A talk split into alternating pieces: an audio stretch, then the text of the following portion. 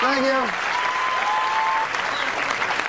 Thank you very much, ladies and gentlemen. Welcome to forty years of Comedy, a tribute to George Carlin.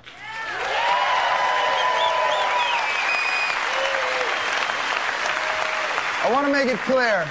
I want to make it clear this is not a summation of his career. This is not a Thalberg Award. We're not retiring his mic. We're merely checking in on a body of work that continues to grow at an astonishing pace. There are two things that comedians of all stripes have in common, basically. Uh, one, the belief that someone who's not as funny as they are is doing better than they are. And two, we're a cynical bunch. And two, a sincere love and respect for George Carlin and his work. Uh, he is a member of our Holy Trinity. Lenny Bruce, Richard Pryor, George Carlin. The rest of us are just congregation. It's true. Uh, personally, I first began listening to George Carlin in seventh grade. Uh, we had gotten a hold of Class Clown. And man, it was funny and dirty and great. And we just knew instinctively that, that, that parents weren't going to like this kind of thing. We just knew. George Carlin was a rite of passage in the seventies, uh, as much as smoking cigarettes and looking at Playboys, and in my case, uh, dressing like Ace Freely. Um, and while the thrill is dissipated from those other activities, my pleasure in listening to George grows every time I hear him, as does my respect and admiration for him as a performer and as a person. So please sit back and enjoy a rather condensed version of George Carlin, forty years in Comedy. Thank you very much, ladies and gentlemen. Good evening. My name is George Carlin, and I am a professional comedian, as opposed to the kind you run into at work all day long.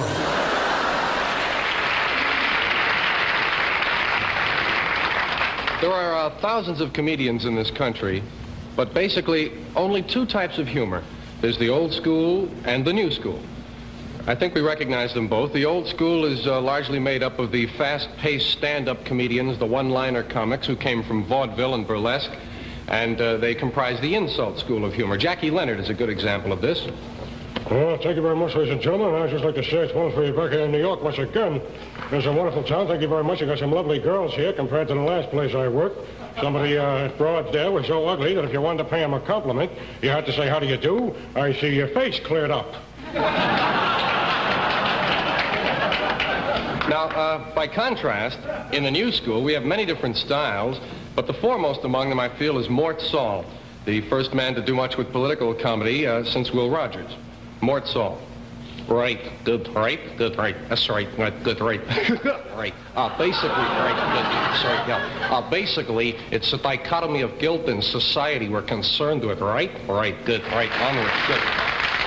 That covers the comedians that we pay to see. There is, however, a third field, generally unrecognized among humorists, and that's White House humor. J F K, the present resident president. Thank you very much. On behalf of the Attorney General, the Joint Chiefs of Staff, the members of the Supreme Court, and the rest of my family. Youngsters all over the country and Canada have been asking for us to bring back George Carlin. So, ladies and gentlemen, here is comedian, comedy star, George Carlin. Hey, baby, what's happening? Hey, que pasa? Al Sleet here, your hippy-dippy weather, man. Brought to you by Parsons Pest Control. Do you have termites, water bugs, and roaches? Yeah, yeah. Well, Parsons Pest Control will get rid of the termites and water bugs and let you keep the roaches. Ah. Tonight's forecast, dark.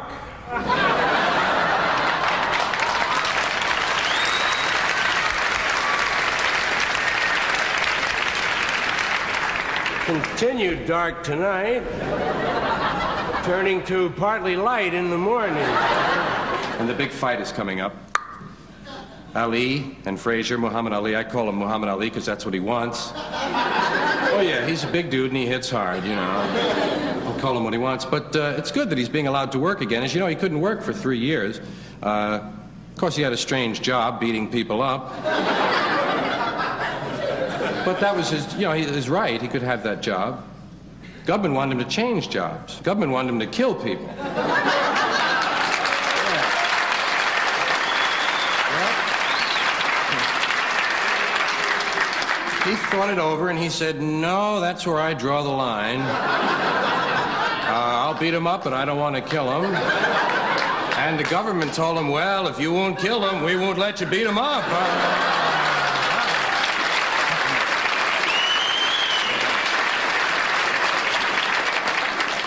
And it was all because he didn't want to go to Vietnam, and now we're getting out of Vietnam through Laos and Cambodia. That's gotta be the long way. We gotta go through China and Russia to get out that way. What are we gonna tell them? We'll only be here a short time. We're just looking for a trail. Well, maybe they'll go for it. I don't know. Of course, we're only there in Southeast Asia for one reason, to free the people so they can have industry. Isn't that what we do everywhere, I think? We kind of free people and then lay a little industry on them so they can have all the benefits of industry that we have.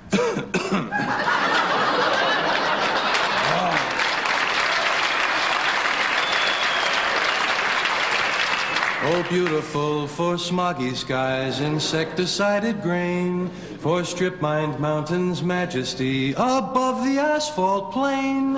America, America, man sheds his waste on thee and hides the pines with billboard signs from sea to oily sea. I used to be this guy, or maybe this guy used to be me.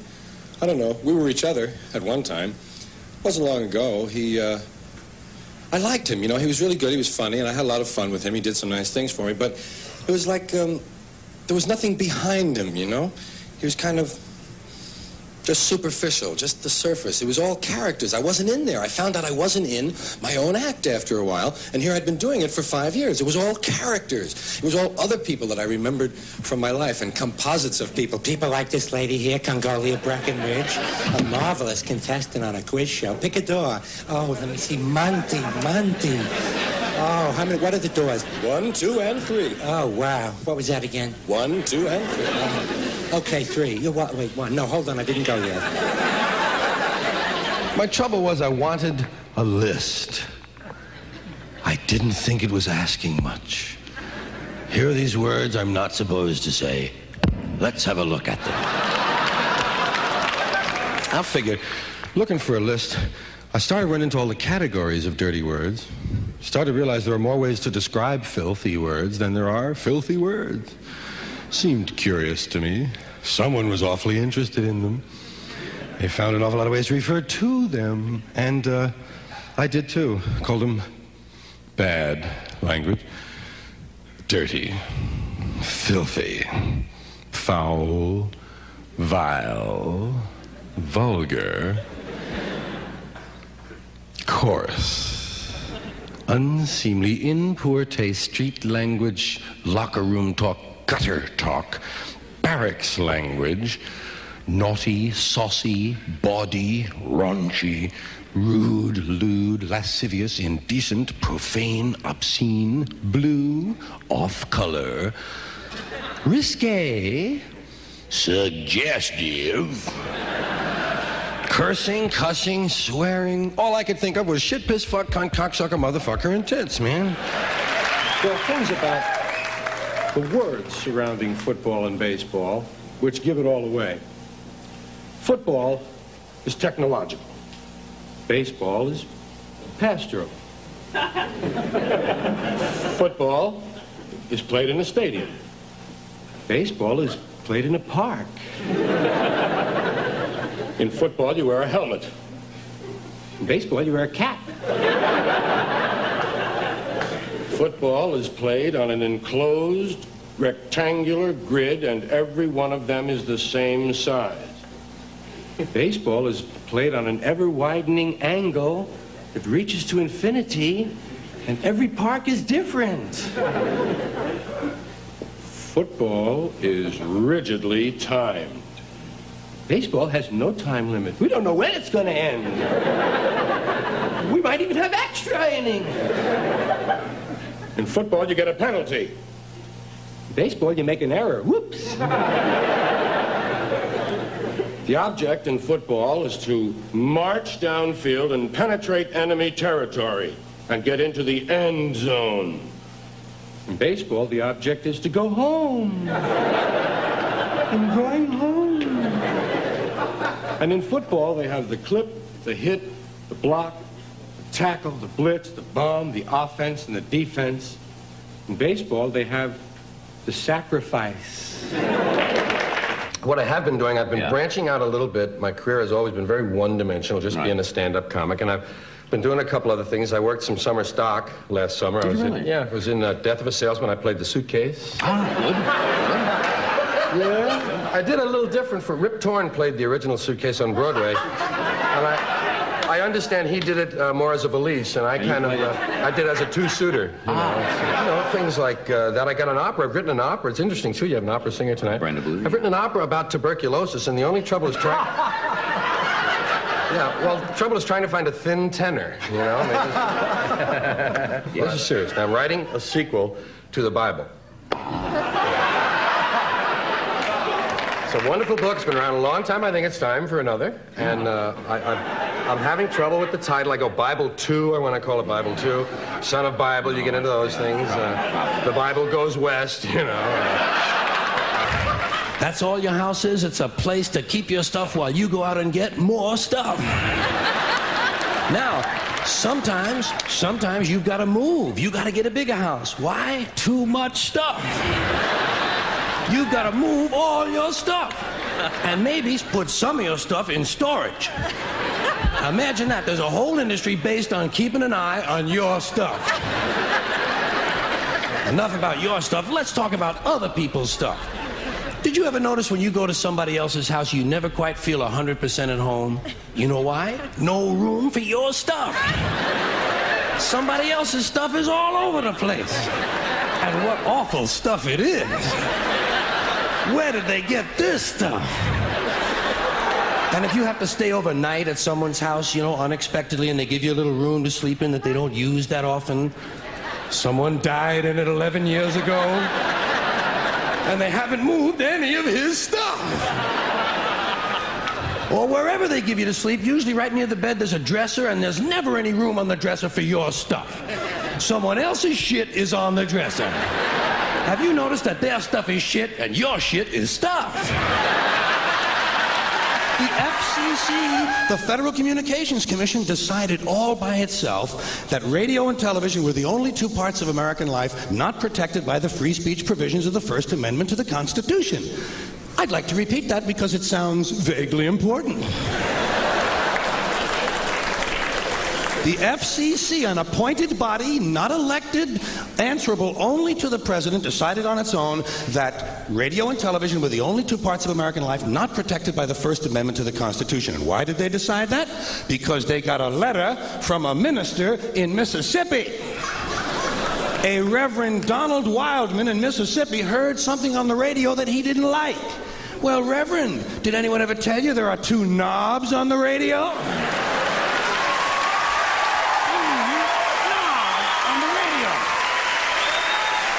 Of course, I'm sure the Reverend isn't that comfortable with anything that has two knobs on it.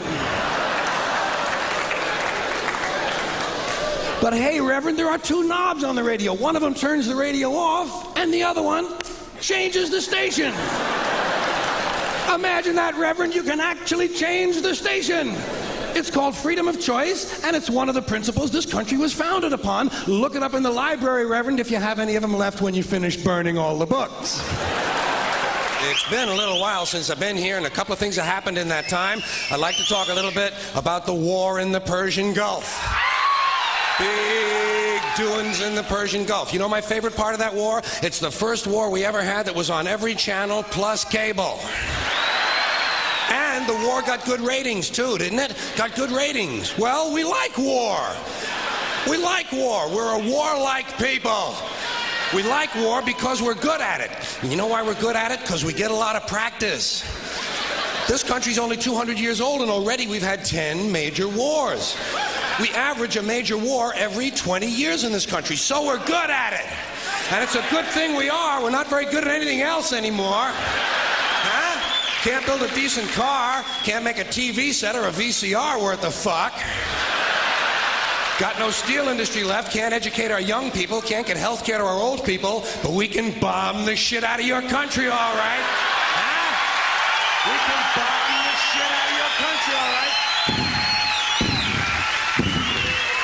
We can bomb the shit out of your country, all right? Especially if your country is full of brown people. Oh, we like that, don't we? That's our hobby. That's our new job in the world, bombing brown people.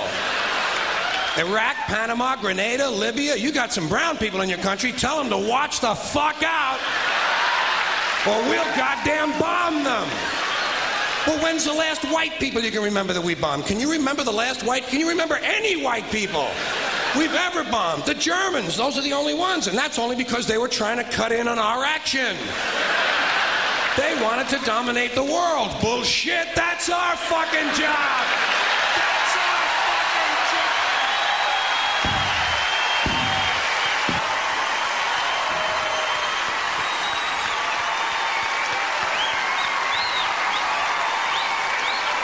Ladies and gentlemen, George Carlin.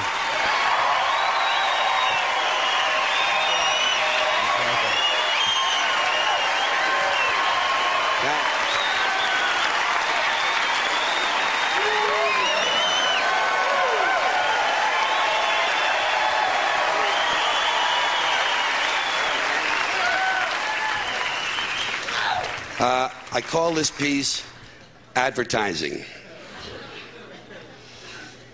Quality, value, style, service, selection, convenience, economy, savings, performance, experience, hospitality, low rates, friendly service, name brands, easy terms, affordable prices, money-back guarantee, free installation.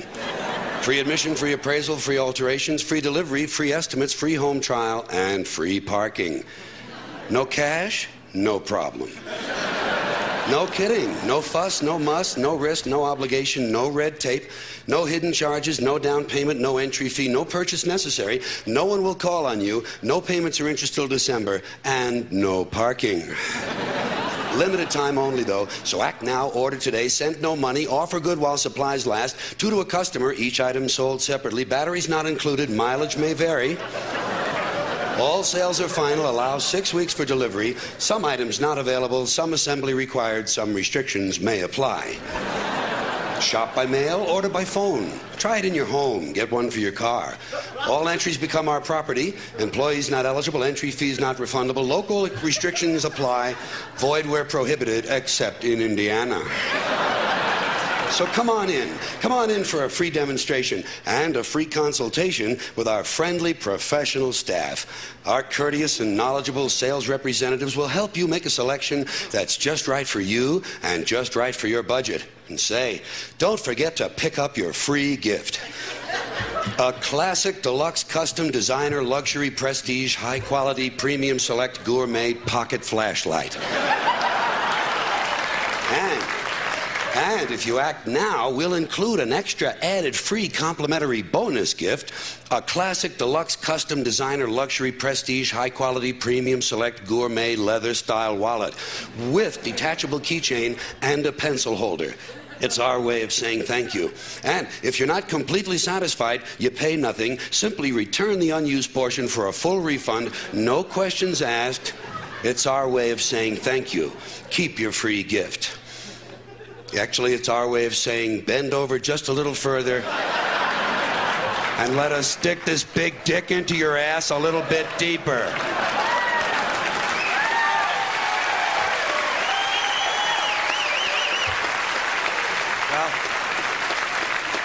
You know, whenever you're exposed to advertising in this country, you realize all over again that America's leading industry is still the manufacture, distribution, packaging, and marketing of bullshit. High-quality bullshit, world-class designer bullshit, to be sure.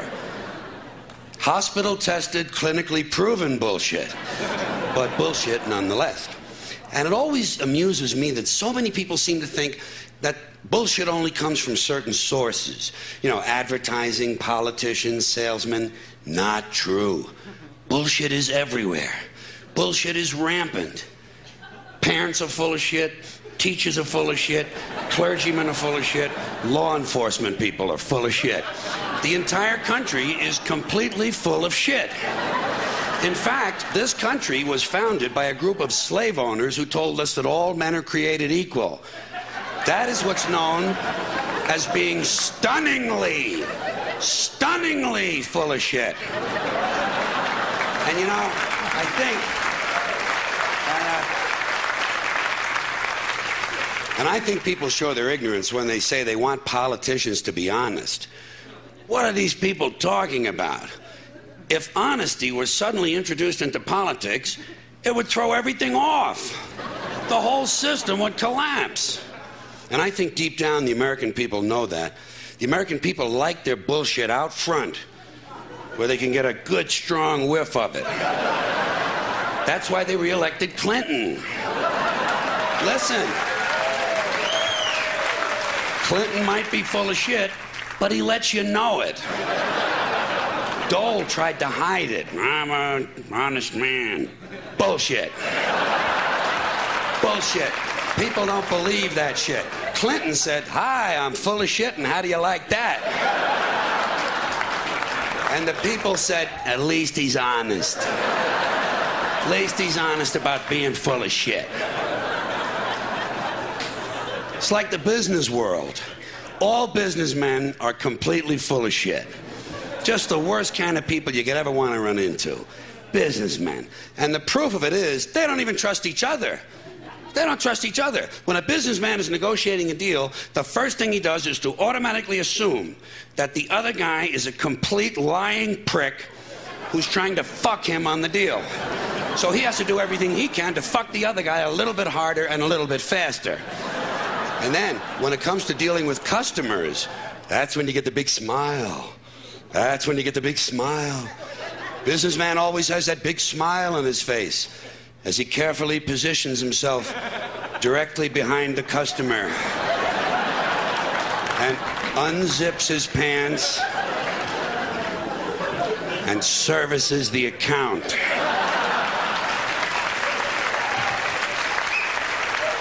We specialize in customer service. You heard that? Now you know what it means. Whoever coined the phrase, let the buyer beware, was probably bleeding from the asshole.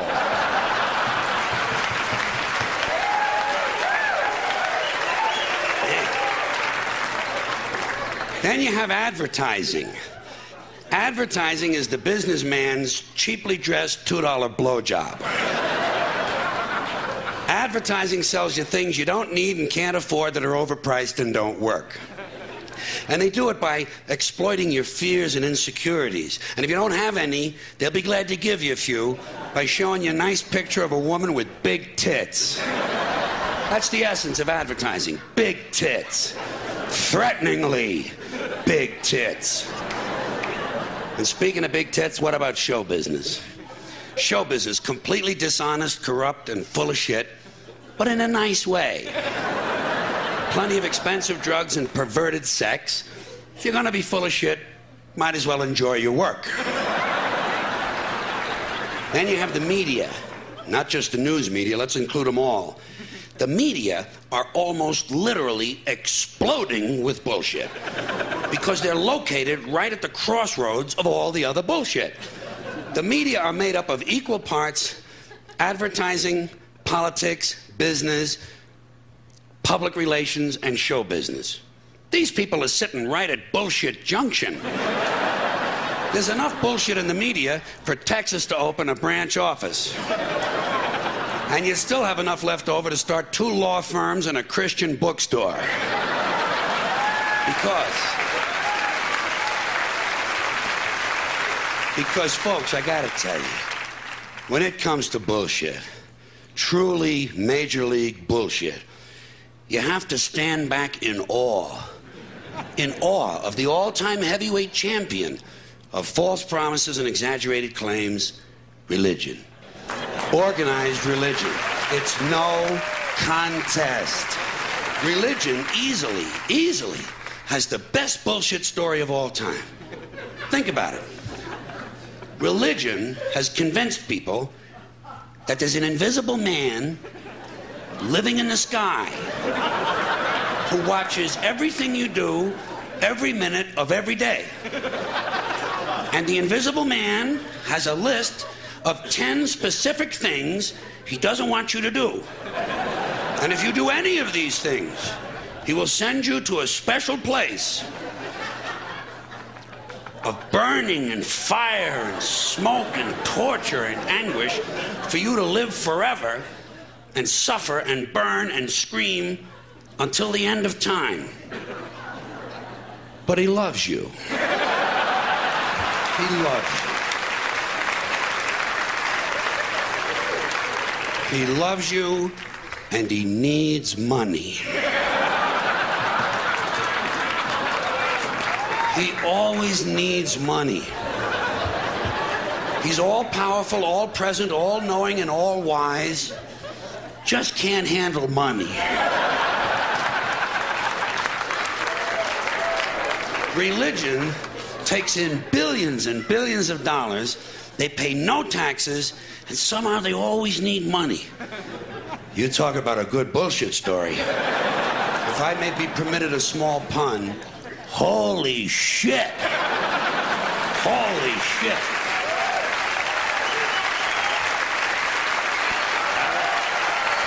Right. Now we're going to lighten up a little bit. We're going to go back to advertising. And we're going to go on a little bullshit hunt. A little bullshit hunt. Going to look at some advertising lingo, especially food advertising. You know the people. Fresh, natural, hearty, old-fashioned, homemade goodness in a can. That kind of stuff.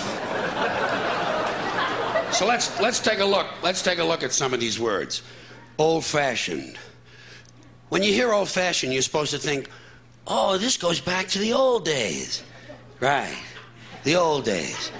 Before we had sanitation laws. Before hygiene became popular. Back when botulism was still considered a sauce. Old-fashioned is supposed to give you a warm feeling. Make you think about your grandmother. Well, I don't know about you, but when I'm picking out food, I don't want to be picturing ninety pounds of wrinkles in a black dress. With a big hairy mole sticking out and an infected lip. Old-fashioned. Then you have homemade. Homemade. You see this on the packages in the supermarkets. Folks, believe me, it is physically impossible for a food processing plant to produce anything homemade. I don't care if the C E O is living in the basement and cooking on a hot plate.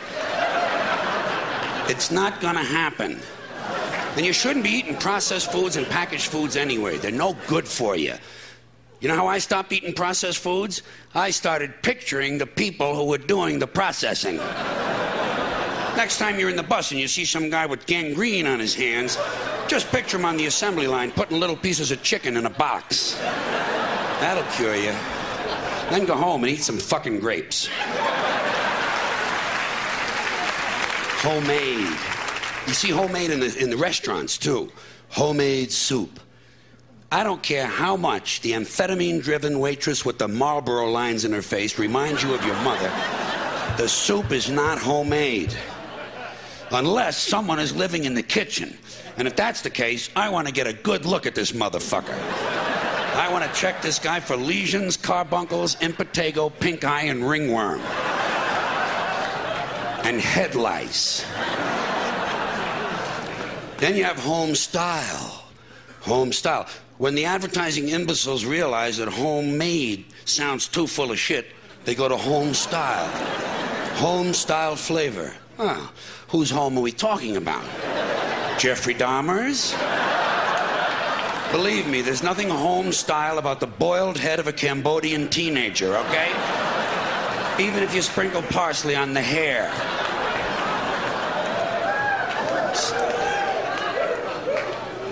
And any time they add the word style to another word, someone is pulling your prick. Old style goodness. What does that mean? Nothing. It means nothing. New York-style deli. It means it's not located in New York. That's all it means, or they wouldn't have to say it in the first place.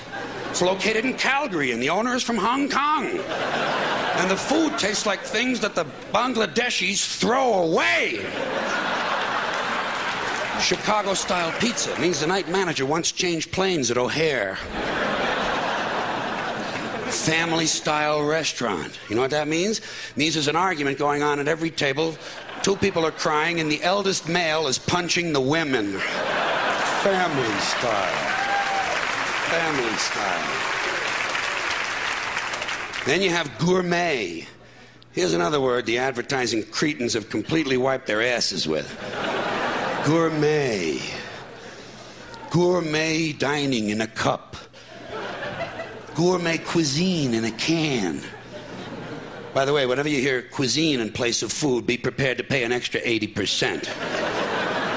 Gourmet rolls, gourmet coffee, gourmet pizza. These things do not exist. You want to know what gourmet food? Toasted snail penises. Candied moose balls. Deep dish yak dick. Gourmet. Here's another full of shit food word. Hearty. Hearty. Soup is hearty. Breakfast is hearty. You know what I do when I hear the word hearty? I look at the label. Hmm. three hundred grams of saturated fat. Hearty, as in heart attack. It's the same with buttery and lemony and chocolatey. Real chocolatey goodness. You know what that means? No fucking chocolate.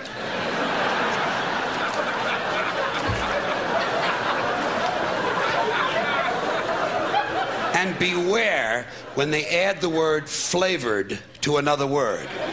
Lemon-flavored drink. No fucking lemons. There's a pet food now refers to itself as a chicken-flavored treat. Well, a dog doesn't know what chicken is. He might like it if you give it to him, but he's not going to say, oh, good, I was hoping we'd have chicken again. And by the way, chicken-flavored treat? Right. No fucking chicken. And zesty and tangy. Zesty and tangy are not real words that normal human beings use in conversation. They're advertising words. Do you ever have someone turn to you and say, this is real zesty? And tangy, too. Now, one more food word before I completely change the subject on you. Natural. And this is directed to all you health food fiends and environmental nitwits and yuppie cocksuckers who are running around in your natural fibers. Your natural fibers. The word natural is completely meaningless. Everything is natural. Nature includes everything. It's not just trees and flowers. It's everything. A chemical company's toxic waste is completely natural. It's part of nature. We're all part of nature. Everything is natural. Dog shit is natural. It's just not real good food. Now, change the subject on you, but we're going to stay on the dog theme. I want to bring you up to date on my pets at home. This is something I've touched over the years, little by little. Talking about my dogs and cats at home. I'd like to tell you the latest, what's going on. The one I talked about the earliest and most often was Tippy. Little Tippy. Tippy was a mixed terrier. And Tippy committed suicide about eight or nine years ago. Yeah, oh, I've had a lot of dogs do that. Haven't you? Oh, shit, I've had six or seven dogs just run out in front of a truck for no apparent reason. And you can never tell there's anything bothering them beforehand. No sign of turmoil or trouble. You know, they don't show up wearing a Judas Priest t-shirt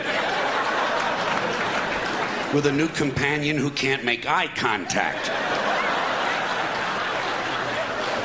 I guess one day they just snap in their little heads. They're snapping. Out they go into traffic in front of a truck and boom. And we looked at it, we said, well, that's what Tippy wanted to do. That was Tippy's little decision. Who are we to interfere in the plans of a dog? So we just processed our grief and moved along. as so many of us had to do in the eighties. Then we got Annie. Annie was a mixed shepherd. Everything we had was mixed something. Even a lot of people in the family, when I think of it. And some of the livelier ones, too. Annie was supposed to have been a German shepherd, according to my drug-taking friend who gave her to me. You know, he handed me a little puppy, and he said, this is going to be a German shepherd. And I, being full of drugs at the time myself, I said, well, fuck yeah. You can already see the ears. And, of course, it never happened. I used to call her my Austrian shepherd, because she never quite made it to the German border.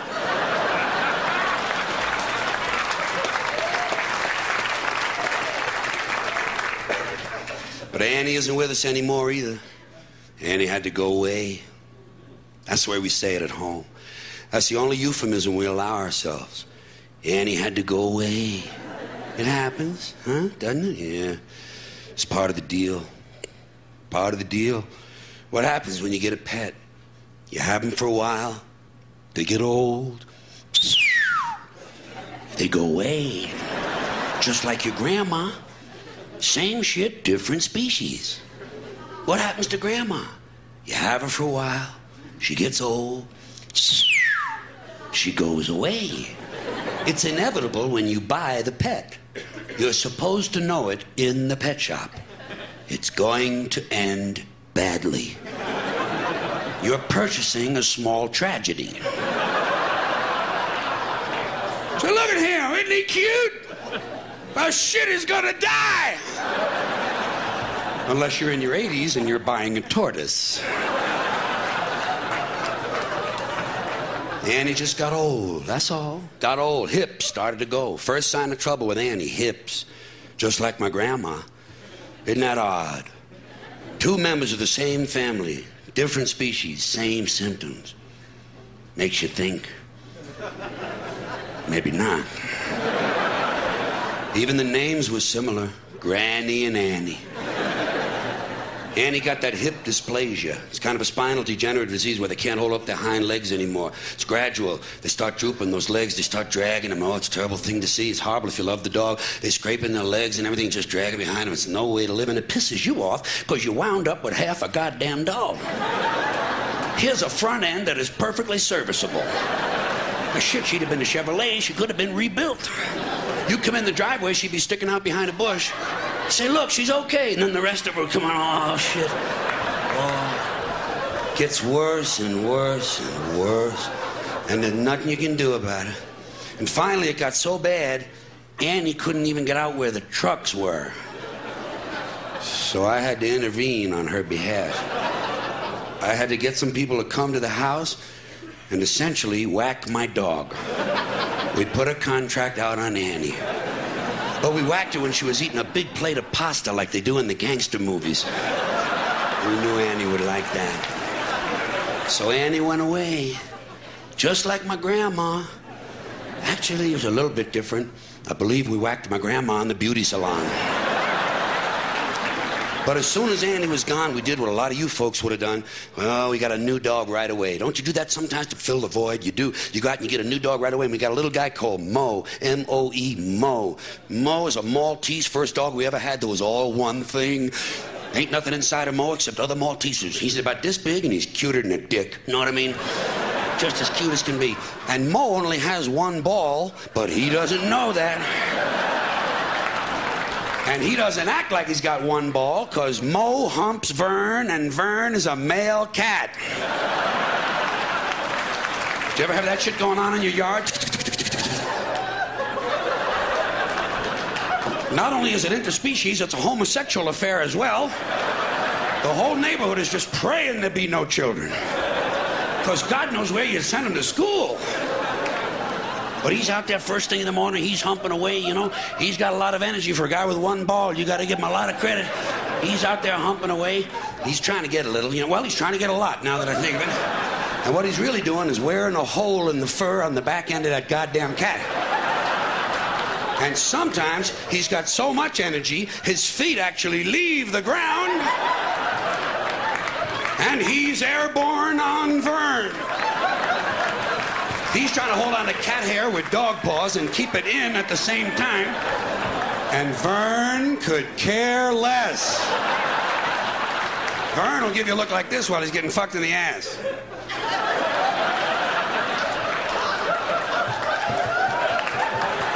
Did you ever fuck somebody who's reading a comic book? Same shit, tough on the ego, isn't it? But it does happen occasionally in life. So Mo humps Vern, and it looks so cute. I mean, it looks so cute. We took a picture of it and made a Christmas card out of it last year. Swearing my mother's tits, made a lovely card. Just put one word on it, peace. That's all you need. Yeah. Yeah, and we spelled it correctly, too, P E A C E. There'd be no cheap jokes on our Christmas cards. We sent that out last year, and shit, we lost a lot of friends on that. So Mo humps Vern. Getting back. So Mo humps Vern, and Vern's a cat, like I said, and we got two cats at home, Vern and Murphy. And we got them at the same time. Some years ago, they got into our lives the same week or something. And when we first got them, we had them neutered. You know neutered, that's a euphemism for go on, cut his nuts off. Well, we had it done because somebody said it helped something. Goddamn sure didn't help these cats, I'll tell you that. But we had it done, we had them fixed. That's another word for it. Fixed shit wasn't even broke, man. Oh, they broke now. Altered is another word for it. Nice people say that, don't they? We had them altered. Like a pair of pants or something. Yeah, take a little off the cuffs and cut his nuts off. And I'll be in on Tuesday. Well, whatever you want to call it, we had it done. We brought him into the vet's office and off came the nuts. We didn't keep them or nothing like that, you know. Although they do offer them to you, I must say that for them. Say, you want these? I said, nah, nah, shit, what are you, fucking crazy? You keep them. You find something to do with them. Might make a nice pair of earrings for your wife out of them. In fact, if my math is not incorrect, you might get two pairs out of that lot. You keep the nuts, we'll take the cats. We go on home with the cats. Brought them home and they started growing up. Got to be about six years of age. And right about six, Vern, and wouldn't you know too, Vern, the interesting cat. Vern developed a condition whereby his penis had to be removed surgically. Not a pleasant thought. But it happens quite a bit to these male cats if you feed them only dry cat food. Not good. You got to get some moist food in that diet every day or every other day. You got to have some balance in the diet because there is something in dry cat food that crystallizes in the urine, blocks the urethra, blocks that whole passageway, and pretty soon you're sitting in the vet's office and guess what? Off comes the dick. Vern will not get in the car with me at all anymore.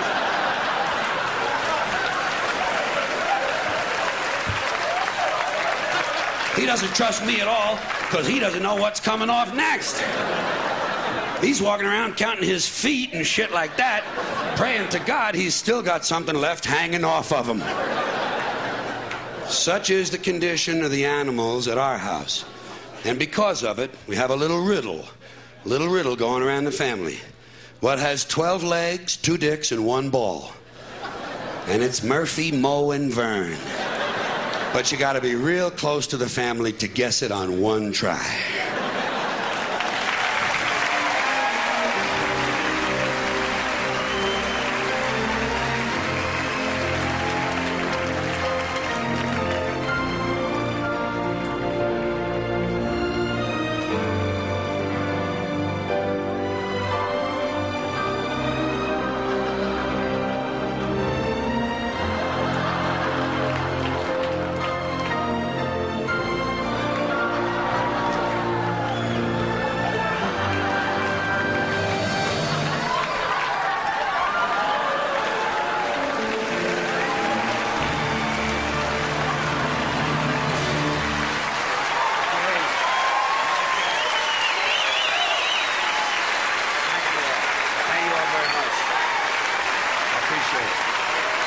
Have a good time, you folks.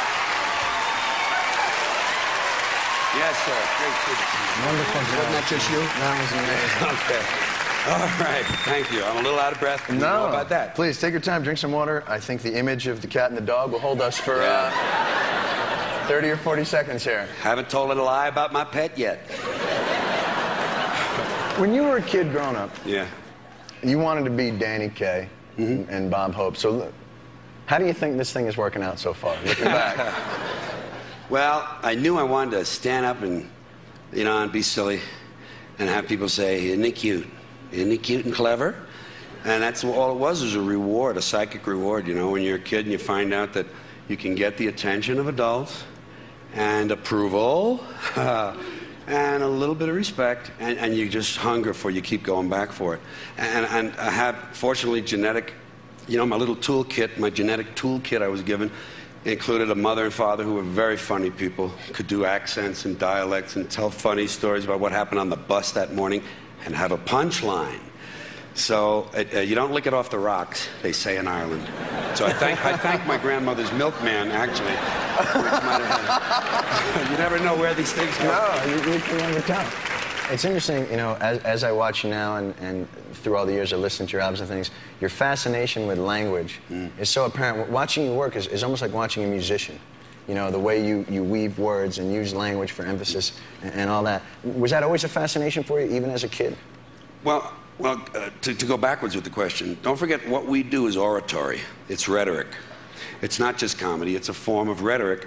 And, and with rhetoric, you, you look and you listen for rhythms. You, you look for ways to sing at the same time you're talking and to go da-da-doom, da-da-doom, da-da-doom, da-da-doom, and doom, da-doom, da-doom, da-da-doom, da-da-doom, da-da-doom, da-da-doom, da-da-doom. And it's just natural. Um, my grandfather, whom I never knew, uh, was a policeman in New York at the turn of the century, and he was an uneducated man, self-educated. And he, in the course of his adult life, he wrote out the the works of Shakespeare by hand because of the joy it gave him. That's an obsessive young man. Yeah, and, and, and, and, and most everything is genetic, and, and my mother cared a lot about language, and my father was a champion public speaker of nineteen thirty-five. He won the Mahogany Gavel, uh, over eight hundred other public speakers from the Dale Carnegie Public Speaking Institute, and uh, he was, he was great. I never knew him either. Wow. That's something. Were your parents put off by the direction that you went into when they, you started to go counterculture? Was it a difficult transition for them to watch? Well, he was out of the picture. He, uh, he was brilliant, and he was a top salesman in advertising, but he couldn't metabolize ethanol efficiently. So he was given his hat. My mother was very brave. She left, she left him. I was two months old, and my brother was five, five years, and she left down a fire escape. So he was gone. She, my mother, was very kind of controlling, wanted to control my life, and was, was heartbroken when I began with the dirty language and the awful stuff he says about business. She was, a, she was an advertising executive secretary, loved the business world, thought it was just the finest thing that ever happened. And so when I went in that direction at first, very opposed. Until one day we lived on the same street that I grew up, uh, that I went to school in. I went to school on the same block I lived on, something like that. Corpus Christi School, and the nuns were great. It wasn't a typical Catholic school. It was a, an experimental progressive school that didn't have grades, didn't have any sort of corporal punishment. It was just very, very wonderful school. And the nuns, she would see the nuns in the street and they would say, oh, we saw, we saw George on, uh, on The Tonight Show. And she, being a bit of an actress, she would say, oh, it's the awful language, sister, the awful language. And one of them said to her, no, no, no, you don't understand. He's using it for other purposes. He's not just doing it for that. It's kind of like part of what he does. Don't you understand? It's this and that and so forth. So she said, oh, well, oh. And from that day on, she was okay with it because the church had approved it. So that was that. That's how that worked. People who deal in, in content that's on the edge, as you do, oftentimes live a life that's similarly on, a, on an edge. Mm-hmm. And a lot of those people go off the rails. Yeah. And we lose them and their talent. And you've been able to not do that and been able to pull it back in and... Uh, Another luck st- stroke. You know, you gotta have luck in this world. Part of it's your genetic makeup, that's luck. And then uh, what you do with it is also partly genetic. because hard work is genetic. The, the desire to do hard work, the willingness to work hard and be determined and not be set, not be turned aside, that's all genetic too. Uh, it can be altered and a little reinforced, but some of the people who, who had so much edgy promise, they died young. I mean, Lenny Bruce, uh, Sam Kinison, Andy Kaufman in his way, sure. Freddie Prinze, John Belushi, Bill Hicks. Right. And it's just, I don't know, of course, Bill had a natural disorder of his own. I think so did Andy, but, but it's not always behavior. But sometimes it's just genetic. But um, it, it's just that uh, I think there's a degree of luck and, and intellect involved in giving up things that hurt you. The, the drug and alcohol thing, it seems to me, comes down to this. Drugs and these things are, are wonderful. They're wonderful when you try them first. They're not around for all these millennia for no reason. First time, mostly pleasure, very little pain, maybe a hangover. And as you increase and keep using whatever it is, the pleasure part decreases and the pain part, the price you pay, increases until the balance is completely the other way and it's almost all pain and there's hardly any pleasure. At that point, you would hope, then the intellect says, oh, oh, this doesn't work anymore. I'm going to die and I'll do something. But you need people around you who can help you and you need something to live for. You have to have something to look forward to to bring you out of it. You know, there's a lot of people who don't have a lot to right. live for, and they're, they're sort of stuck inside. Was there ever any fear that by giving up the drugs, you lose a bit of the genius by giving yeah. up the wild lifestyle, sanity being the well, enemy? Well, that that's, that's, has been a canard for, for a long time, that, uh, that most of this creativity comes from being wacky. And I'm sure there's a lot of truth in that, uh, as far as just being plain old wacky.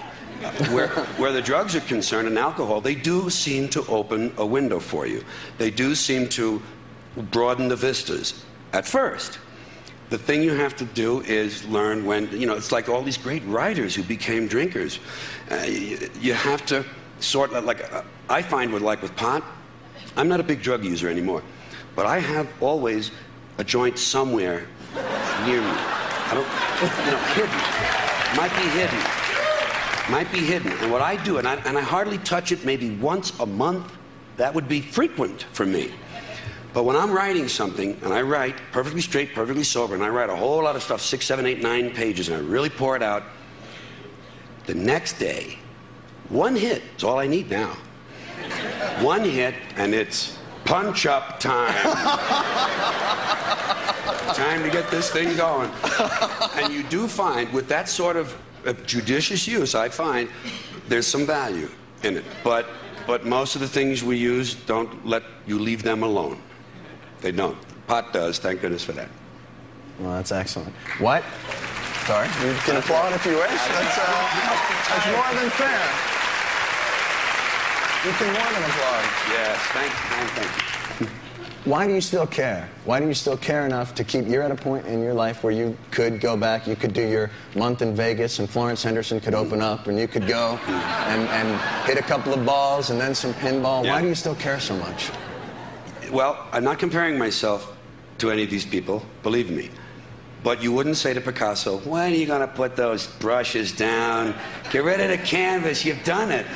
You know, you, right. I'm an entertainer, first and foremost, but there's art involved here. And an artist has an obligation to be en route, to be going somewhere. There's a journey involved here, and you don't know where it is, and that's the fun. So you're always going to be seeking and looking and going and trying to challenge yourself. So without sitting around thinking of that a lot, right.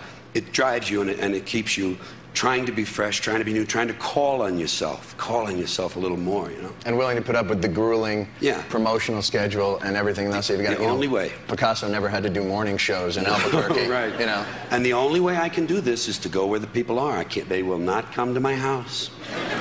We've offered bus rides and everything. They will not come. I have to go to Stevens Point, Wisconsin, or wherever it is. And the audiences are great, uh, and they buy the tickets ahead of time, and they really wait for you to come there and see it. In the theaters and concert halls, it's special, because the audience, they do it beforehand, and you're the whole evening. In Las Vegas, you're an afterthought. You're an also. Well, we could go gambling. We could go hookering. We could get drunk. We could go to the convention. No, let's go see this guy. And if they like you, they do, but they're not committed fans. So it's a different tone there. But it, it still works. You can still do some things there that... that you can feel good about, you know. Do you feel your place in comedy now? Do you feel the, mm. you know, because we've been spending a lot of time at the festival, and everybody that I would mention, you know, hey, I'm going to do this uh, mm. George Carlin tribute, and their their faces light up, and, and to a person, really, Carlin? And mm. can I meet him? Is he around? Do you, do you feel that place? Is that in, well, you know... Well, that is growing on me. I think, you know, longevity is a wonderful thing. They... Sometimes you get applause just for not being dead when you say, it's true. When you say, I'm going to be sixty, they applaud that. Wonderful, not dead, sixty. Uh, so, but, but I'm, I'm getting a sense of it. You know, when you're in planes three days a week, I go out every Friday, I come home every Monday. It's three different cities, three different nights, airports, hotel lobbies. And people are wonderful. People, I love individuals. I hate groups of people. I hate people who have a group of people with a common purpose. Because pretty soon they have little hats, you know, and armbands, and fight songs, and a list of people they're going to visit at three A M So I, I dislike and despise groups of people, but I love individuals. Every person you look at, you can see the universe in their eyes if you're really looking, and they're great. And so cumulatively, I have gotten the feeling that I'm in this big family, a family life I never had, by the way, this, so to say, extended family of people who feel like you're their cousin, you know. I was like, Georgie, nineteen sixty-one, I saw you. Hey, remember that? Yeah. Oh, and you know what you said? And I said, did I? Oh, yeah. So it's, you know, it's just great. And, and so cumulatively, you say, well, I guess I'm in the family. I guess it's okay. Yeah. yeah. Do you think, does it boil down?